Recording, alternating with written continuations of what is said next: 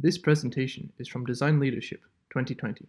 Our last presentation for the afternoon and for this year's conference comes from Ian Barker.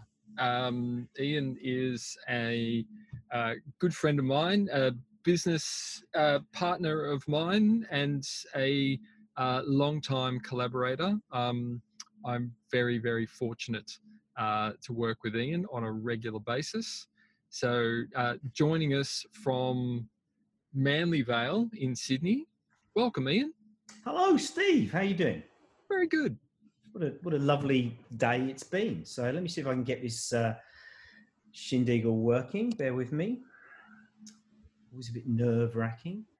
So first off, big thanks to Steve, Annabelle and all the others I know who are involved in pulling this event together. Thank you very much. I've got the privilege of bringing this event to a close. My talk certainly treads lightly on many themes that have already been covered in a bit more detail today. And probably to double down, nicely bookends with what we heard from Zoe at the start of the day.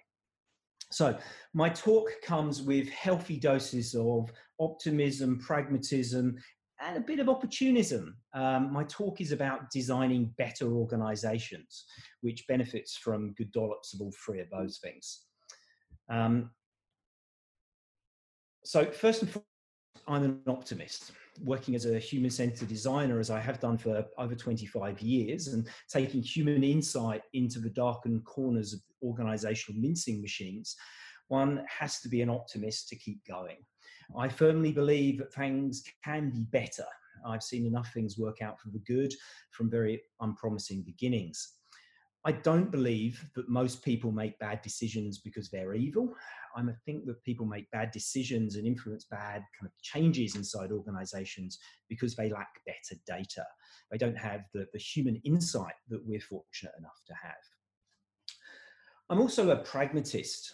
I appreciate that what is best for customers and those at our organisation's coalface is just a perspective of what is better. And it isn't always practical for organisations to simply implement what customers perceive to be the best thing. Just because it's desirable doesn't actually mean it's viable or feasible. Just because they want it doesn't necessarily mean that we should give it to them. Rather than polarising this situation, I believe that one must explore the grey between the extremes and find the sweet spot. I also believe we need to think beyond the traditional lens of desirability, viability and feasibility. We need to apply an ethical lens and ask, should we?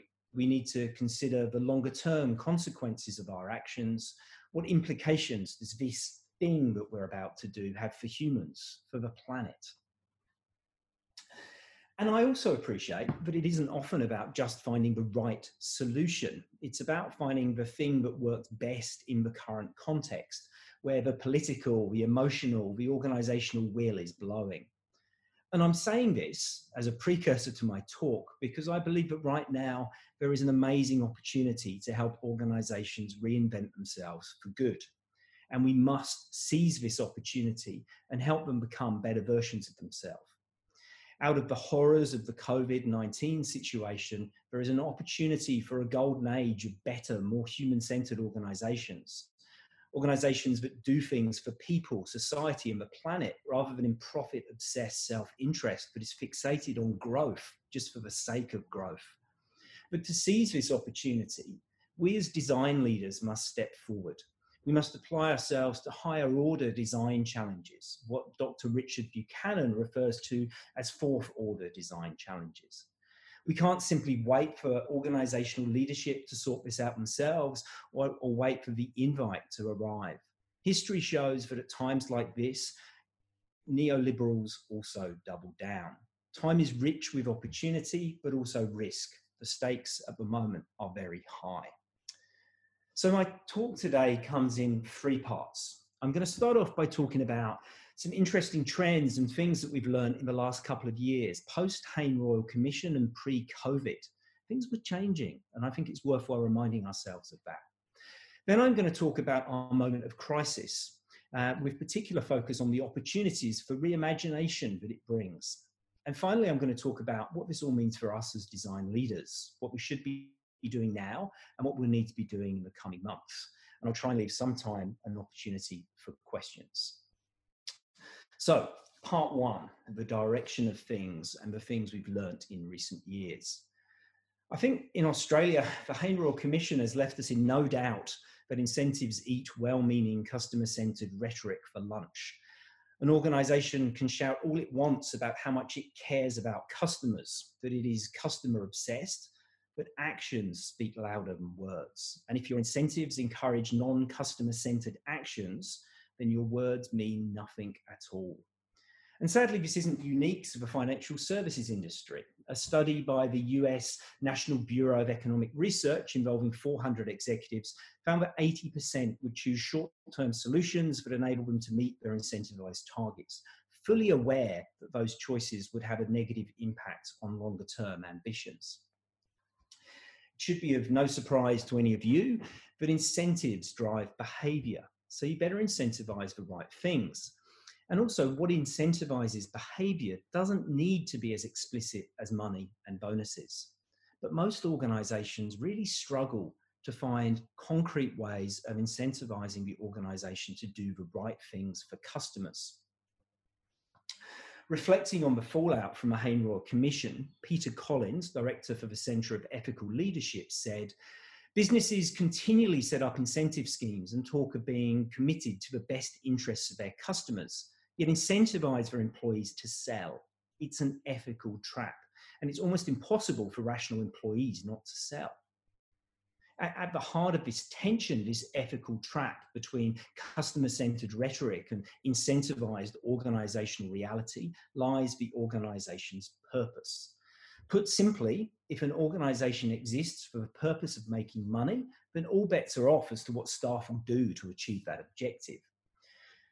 For most organizations, it's not as extreme as having a profit-obsessed purpose. Thankfully, we're not still living in the greed is good times of the 90s.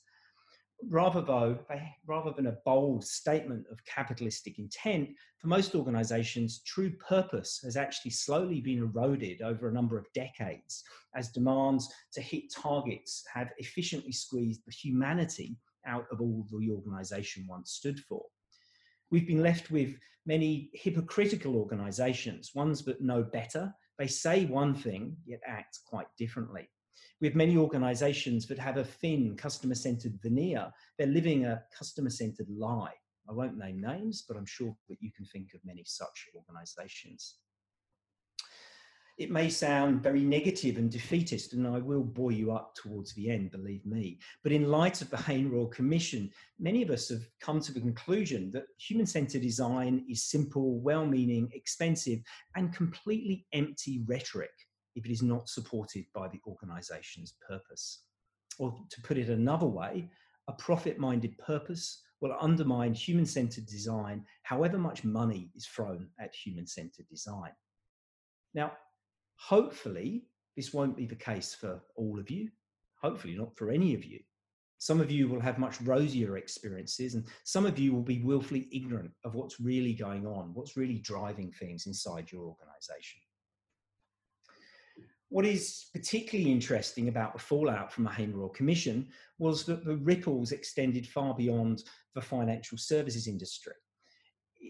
The reason for this is that the executives and directors weren't able to simply throw frontline staff under a bus. They couldn't say staff went rogue, staff misinterpreted organisational direction.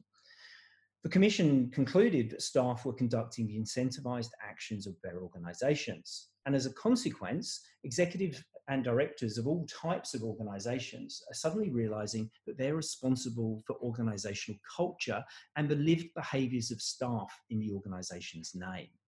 And this is causing serious concern and sleepless nights. There's been a growing acceptance that this obsession with the short term is actually the root cause of this problem. Some have called it the church of finance, others shareholder primacy or profiteering, and in the public sector it gets called electioneering. Whatever you label it, this over-indexing of the short over the longer term is increasingly accepted as the root cause of this malaise. We now see on display at the Royal Commission the bitter fruits of a focus on shareholder primacy, a challenge to prevailing orthodoxy is long overdue. from a chairman of ANZ Bank. A realisation is beginning that for companies to be successful, they have to have a broader purpose than just making profits in the short term. And Ken Henry, the chairman and now ex-chairman of NAB, said as much in his final submission to the Hayne Royal Commission. Had we been more concerned about the customer's circumstance, had we been running the business in the interests of the customer rather than profit and loss and the balance sheet, those risk categories wouldn't have mattered so much.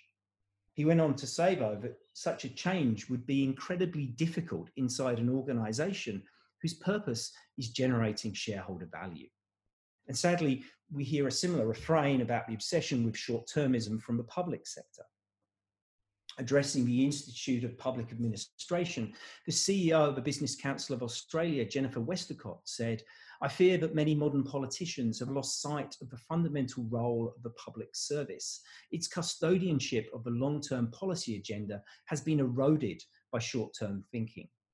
The belief that organisations should serve a longer-term, higher-order purpose than simply to make money, though, has been hiding in plain sight for a long time." Peter Drucker, who pretty much wrote every book about business management theory, said, "Profit is not the explanation, cause or rationale of business behaviour and business decisions, but rather the test of their validity." And the world's richest person agrees. Proactively delighting customers earns trust, which earns more business from those customers, even in new business arenas. Take a long-term view, and the interests of customers and shareholders align. And then in August of last year, the Business Roundtable, a US non-profit organisation, announced a new statement on the purpose of an organisation. Their statement says, "We commit to delivering value to our customers, investing in our employees, dealing fairly and ethically with our suppliers, supporting the communities in which we work, generating long-term value for shareholders." What was so seismic was that this commitment to a broader definition of organisational purpose wasn't the theory of a few left-field academics.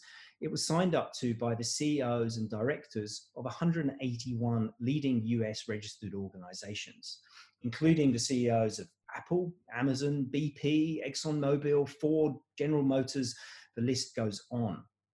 What I most like about this statement, what I find most encouraging, is the broadening of who the organisation exists for, and that this even stretches to the environment and sustainable practices.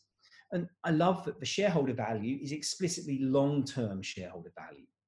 This broadening of purpose from shareholder primacy to stakeholders and a broader definition of stakeholders feels a significant and necessary trigger for any real change inside an organisation.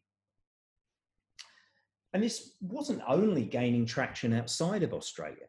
Late last year, when speaking to the American Chamber of Commerce, Andy Penn, CEO of Telstra, said, "The foundational Friedman concept that the sole purpose of business is to maximise value for shareholders has been debunked in a world where business and its role within society is being redefined."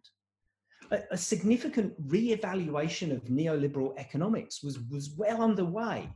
The purpose of organisations wasn't just being questioned by left-leaning, human-centred softies like you and me. Organisational leadership were also questioning their purpose and beginning to dream of other ways of being. You may not have received the call just yet, but many designers were being asked to lift their focus. The focus of their efforts was changing. A change of the materiality of what we were designing was well underway. Instead of products and services and experiences, we were at the dawn of being asked to design policy, culture, purpose, organisations themselves. The signs of change were gathering. It wasn't business as usual. And at the back end of 2019, all signs were that 2020 was to be a significant year in terms of the advancement of design, of organisational design, of designing organisational purpose. And then we get to the beginning of this year and our current moment of crisis. The impact that COVID-19 has brought upon the lives of every living person and organisation, save for a few Belarusian footballers, is the work of dystopian science fiction. scant months ago, few would have been able to conceive of the impact and sheer scale that the virus has wrought upon all aspects of our personal and working lives. Our spare bedrooms have become the latest office space. Many of us have found second careers as teachers. Our purview stretches no further than the end of our gardens. The weekly trip to the supermarket has become a highlight rather than a necessity. Multi-million-dollar organisations have gone into complete hibernation. The economics of entire industries have disappeared overnight. We've seen the relationship between the public and private sector shift like never before. The government is paying us to keep people employed, and we've seen changes implemented in days that would have been unimaginable beforehand. And through all this, our appreciation of the systemic connectedness between things is, or should be, greater than ever before.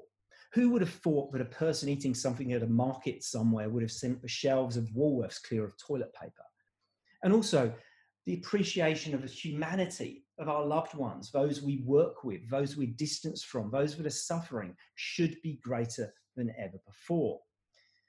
During the last few months, we've seen the best and worst of humanity. Organisations and individuals philanthropically supporting each other, whilst others profit from the situation.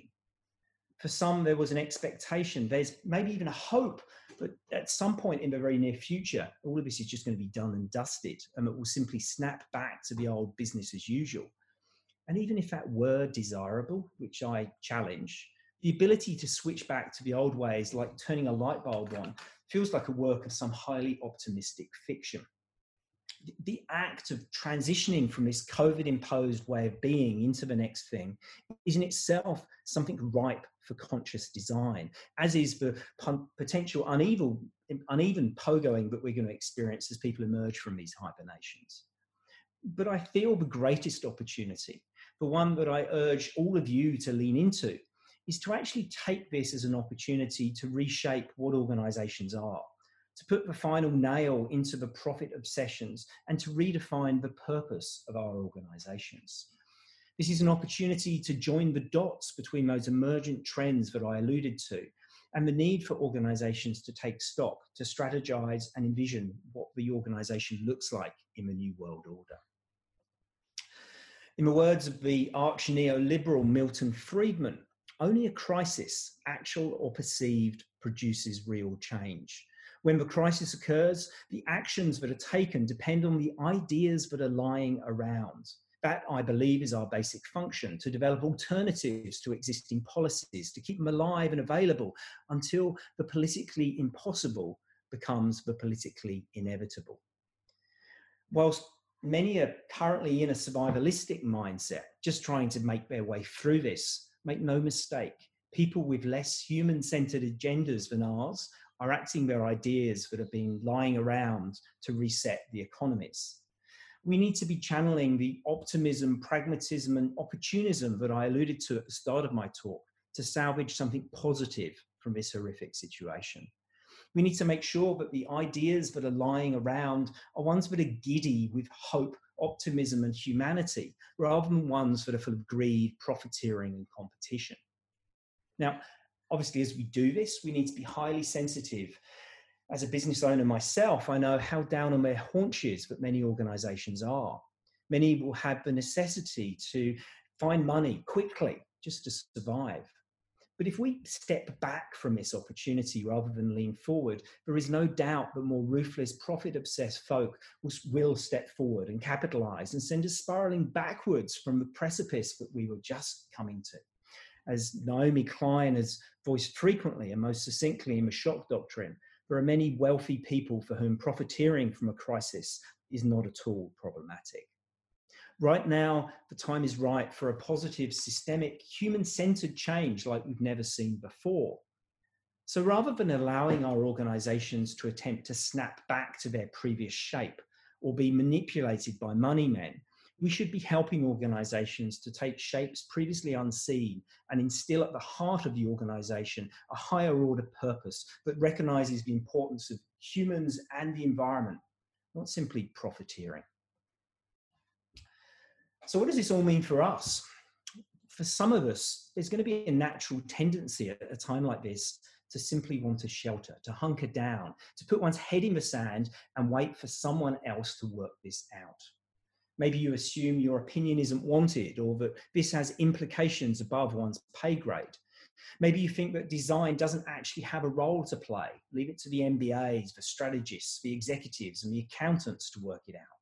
But if you leave this to those experts and rationalists, don't be surprised where they take you.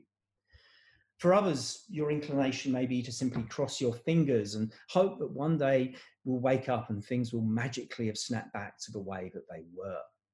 But as well as not really being realistic for many of our businesses and industries, as we heard in the first half of my talk, simply returning to the old business as usual probably isn't actually that desirable for many industries.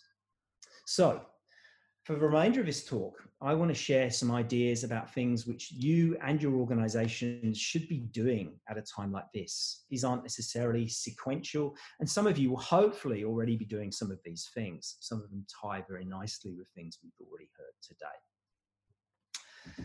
So, action one, be part of the conversation. I think it's essential that human-centred design is a key part of this strategic organisational conversation. We need to believe there is a legitimacy in value in us being part of this. At a time when purpose is up for debate, strategy needs to be redefined, and business models need to be rethought, it is essential to ensure that things other than a narrow-minded self-interest are being considered by decision makers. Organisations should fight this natural tendency to get their most senior people in the room, lock the door, throw away the key, and let their collective expertise sort this out. This is a wicked problem involving complex, adaptive, interconnected systems. One needs to think big, to see the connections between things, to understand different perspectives, and experimentally try and perhaps fail to inform a course of action. And our human-centred, empathy-building, collaborative and iterative approach is precisely what is most required at a time like this.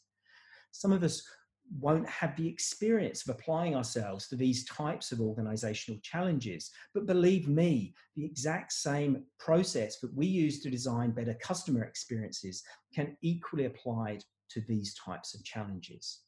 The materiality of what we're designing and maybe who we're designing for is shifting, but we don't need to change the way that we work. Co-designing with others, making things tangible and real, thinking outside of silos and seeing the bigger picture, prototyping and testing, challenging assumptions. All of these are core aspects of the mindsets that are required, and the mindsets that are also in common in our experts who may be traditionally drawn to organisational strategizing. The stakes are simply too high for organisations to leave this to those experts to come up with their expert solutions. Organisations need to be embracing collaborative design approaches to help their way through this. So, if your organisation is sitting on its hands, or if strategising is going on in some ivory tower somewhere without a collaborative design process, step one is to get on the front foot and make a case for the role design can be playing in helping organisations through this. One needs to metaphorically or quite literally knock on the door and get invited in. Rather than denigrating the value that experts in the room have, rather than trying to lord it over them, I would strongly encourage you to empathise with them. The leadership of an organisation is an unenviable and stressful position at the best of times. A time of crisis like this, it only amplifies the concerns. One needs to build credibility and show how design approaches can help organisations navigate through challenges like this. So if you don't have your own stories to share about how to build credibility, use ours at MELDS, or use others that you read about in books, to put sustainable practices at the core of decision making, to create human-centred policy across government. The list goes on in terms of the types of things that design has already been used for. Design can and should have a significant role in helping organisations navigate precisely the types of challenges which they're facing. Action two, redefining organisational purpose. The tendency for many organisations at a time like this is likely to be highly tactical. How do we turn this ship around and quickly? There are likely to be operational fires that need to be fought, supply lines that are cut. So a lurch to tactical efforts will be necessary, but it should not be all-consuming. If we embark purely on tactical endeavours without giving ourselves the opportunity to stop and question the bigger why, then this is an opportunity missed. As I mentioned in the first half of my talk, there is a distinct trend towards organisations re-evaluating the purpose of the organisation. If we simply put out the fires and tactically get our supply lines flowing, there is a distinct risk that we will help the organisation shift back to an outmoded organisational purpose. So finding a real organisational purpose is simple to say, hard to implement, and will be impossible to succeed without. And what's really good is we can start doing this now. You don't need to wait until we're outside of lockdown to enable this to occur. So we should be questioning, why does this organisation exist? What purpose do we serve for our customers? And the simplest way to find this purpose is to ask yourselves, what is it we do for those outside our organisation? Or even better still, to go out and actually ask those individuals. A good purpose will connect the heart and head. It's both rational and emotional. Typically, you find that organisations with a well-defined purpose that they live, serving the needs of people outside the organisation, they're highly successful businesses. For years, we've optimised and squeezed efficiencies out of our processes. We've become so lean that in many cases, there isn't any more fat to discard. The Church of Finance has become the purpose for many high-profile organisations. Without a higher order purpose, a North Star to guide by, it is impossible for an organisation to actually navigate to a better place. Action 3 is to live the purpose. The real challenge isn't simply creating an organisational purpose. The challenge is in aligning the organisation to live by that purpose. After all, many organisations have a great organisational purpose. It's just metaphorically gathering dust somewhere. The questions we need to be asking are, how should staff act to bring this purpose to life in a range of different scenarios? And then, do staff actually act in that way that is aligned to our purpose? If the two don't match, how might we encourage staff to exhibit behaviours aligned to our purpose? Rather than a top-down directive, this is best achieved through collaborative exploration. How might we bring this purpose to life in this scenario? To live the organisational purpose, organisations need to not only define what that purpose is, but also build the scaffolding to encourage staff to live that purpose and change the way that we work around here. Values need to be defined and associated behaviours need to be identified and encouraged. And crucially, as many of the previous speakers have said, mindsets need to be shifted to those new values. And all of these things need to be reinforced by the organisation. This isn't easy. And it isn't quick. It's not sufficient for somebody senior to simply bark out the new purpose and demand that we comply. New behaviours need to be nurtured and rewarded. Old behaviours need to be recognised and discouraged. And the anxiety and potential status impact for all individuals also needs to be recognised. This can be a deeply confusing and unsettling time for staff. For this to be a success, they also need to be taken on a journey. Mindsets need to be changed, not simply new rules imposed.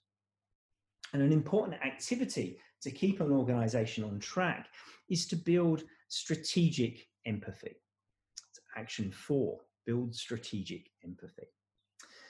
For too long, if empathy and insights are valued at all by an organisation, they've been exclusively conducted by small teams of ethnographers who share insights into project teams. And although this has great value for the projects or programs that receive those insights, it's often relatively tactical in its nature. The insights rarely live beyond the project or see life outside the project team. As I said, I'm an optimist. I genuinely believe that people who make bad decisions, such as the ones we saw in the Hayne Royal Commission, aren't on the whole evil. I generally believe that they're not just aware of the human and environmental impact of their decisions. Their decisions are based on viability and feasibility, rational numbers-based decisions, because that's the data that they have available to them. And this optimism that I have here appears to be borne out by the reactions that directors had to the Royal Commission. When presented with the insights about the impact this has had on people, most recoiled in horror of the realities of the situation. Some of the stories make you want to go in a corner and weep, and some of the most vulnerable people have been affected. We need to really unpick the cultural issues that have got us to this point, where people who in their day-to-day lives would see themselves as abiding by a set of moral principles, when at work somehow let those principles slide.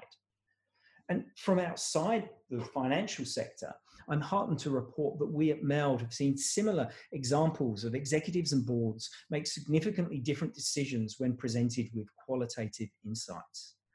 When presented with the richness of insight afforded by our type of research, many senior people are appalled at the decisions that they were about to sign off on. And as a consequence, we've seen changes in terms of the decisions that are being made. Decision makers aren't on the whole evil. Most don't inherently want to do things that hurt people, but their role doesn't traditionally afford them the type of access to qualitative insight that ours does.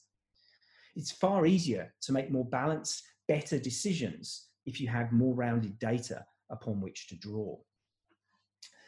In most organisations, the most senior you get, the more distance you become from understanding what's really going on. You get all the numbers and data in the world, but you don't get that insight. And this empathy gap grows between what's really going on and the senior decision making. Even organisations that regularly do human-centred design research into the needs and experiences of people, they seldom share these insights with the most senior decision makers inside the organisation. Or if they do, it's myopically focused on just insights specifically about one thing rather than adding value to a bigger picture understanding. So an easy and impactful thing you can do relatively quickly if you conduct research is think about sharing the summaries of your insights with an audience beyond your immediate project team, helping close this gap between customers and frontline staff and the most senior decision makers. As a previous speaker has said, the challenge can often be time for these individuals. Our most senior decision makers aren't exactly time rich. So making time to read a long customer insights report or sit through presentations can be limited and quite dry. And traditional ways in which these leaders and executives experience the front line can either be confrontational or highly staged. Many will think that their universe smells of fresh paint, or will hear such vitriol when they visit the front line that they're discouraged from ever doing so again. So for many decision makers in organisations, customer insight has been boiled down to a couple of pull quotes and or a number. Our customer satisfaction is up 0.1. This may tick a customer box inside the organisation, but it sucks any real insight, understanding or empathy from what is really going on. They have no ability to use what they're presented with to actually make better decisions.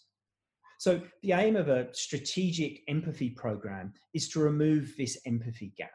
It is to ensure that leadership knows what's really going on.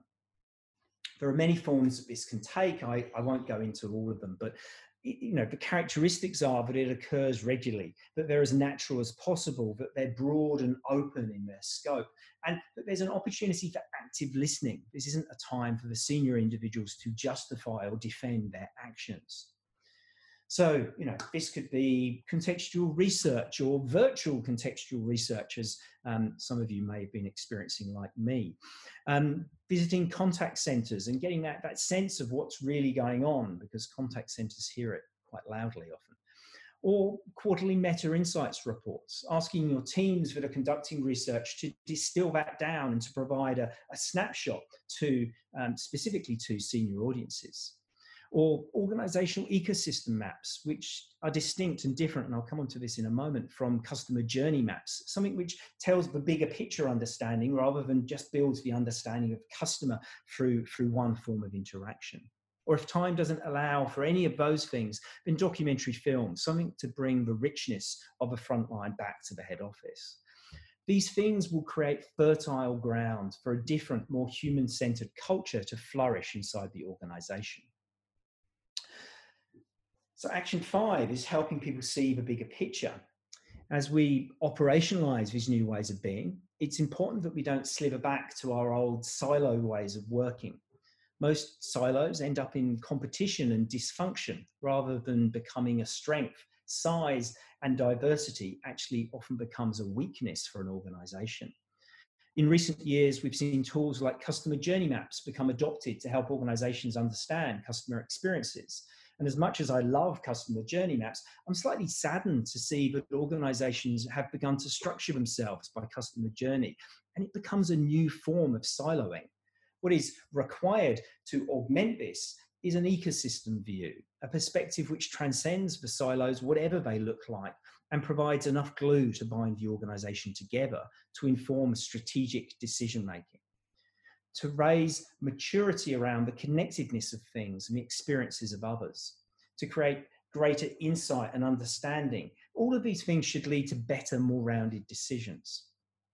So at MELD, we do things like organisational ecosystem maps to look at snapshot of what's currently going on so people can get an understanding of the big picture together, importantly, together. We've also started doing things like responsible leadership, decision-making tools and programs. And these prompt teams to reflect on things of significance, things about the organisation, the ecological considerations, the human realm topics which they should be thinking about. Ultimately, we're not trying to make decisions for them. We're not trying to replace the traditional decision makers. We come in peace. We're not a threat. We're optimistic that these people want to make better decisions and will make better decisions if we give them the data, tools and prompts to do that.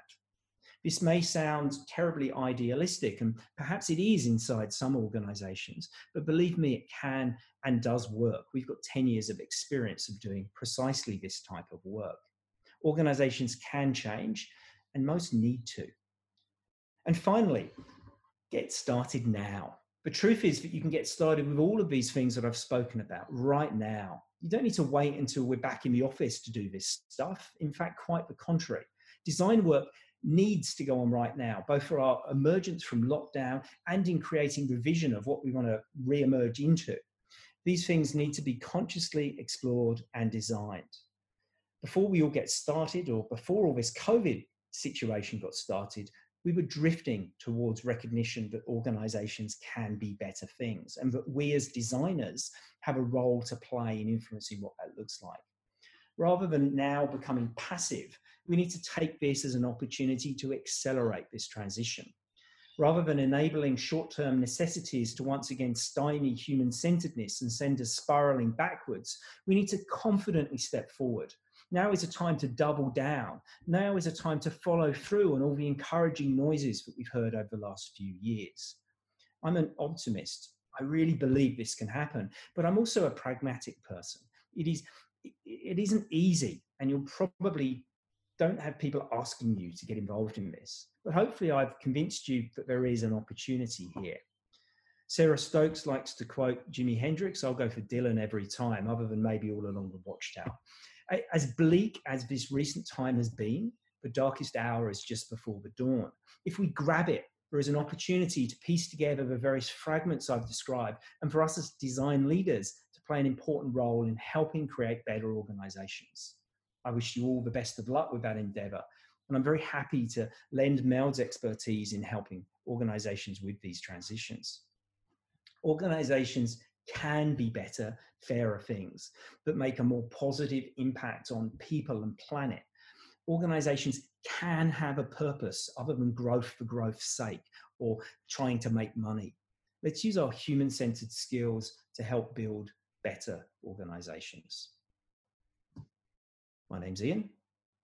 I look forward to hearing from some of you because this has been quite a weird experience. Thank you. Thanks very much, Ian. That was fabulous. Thank you.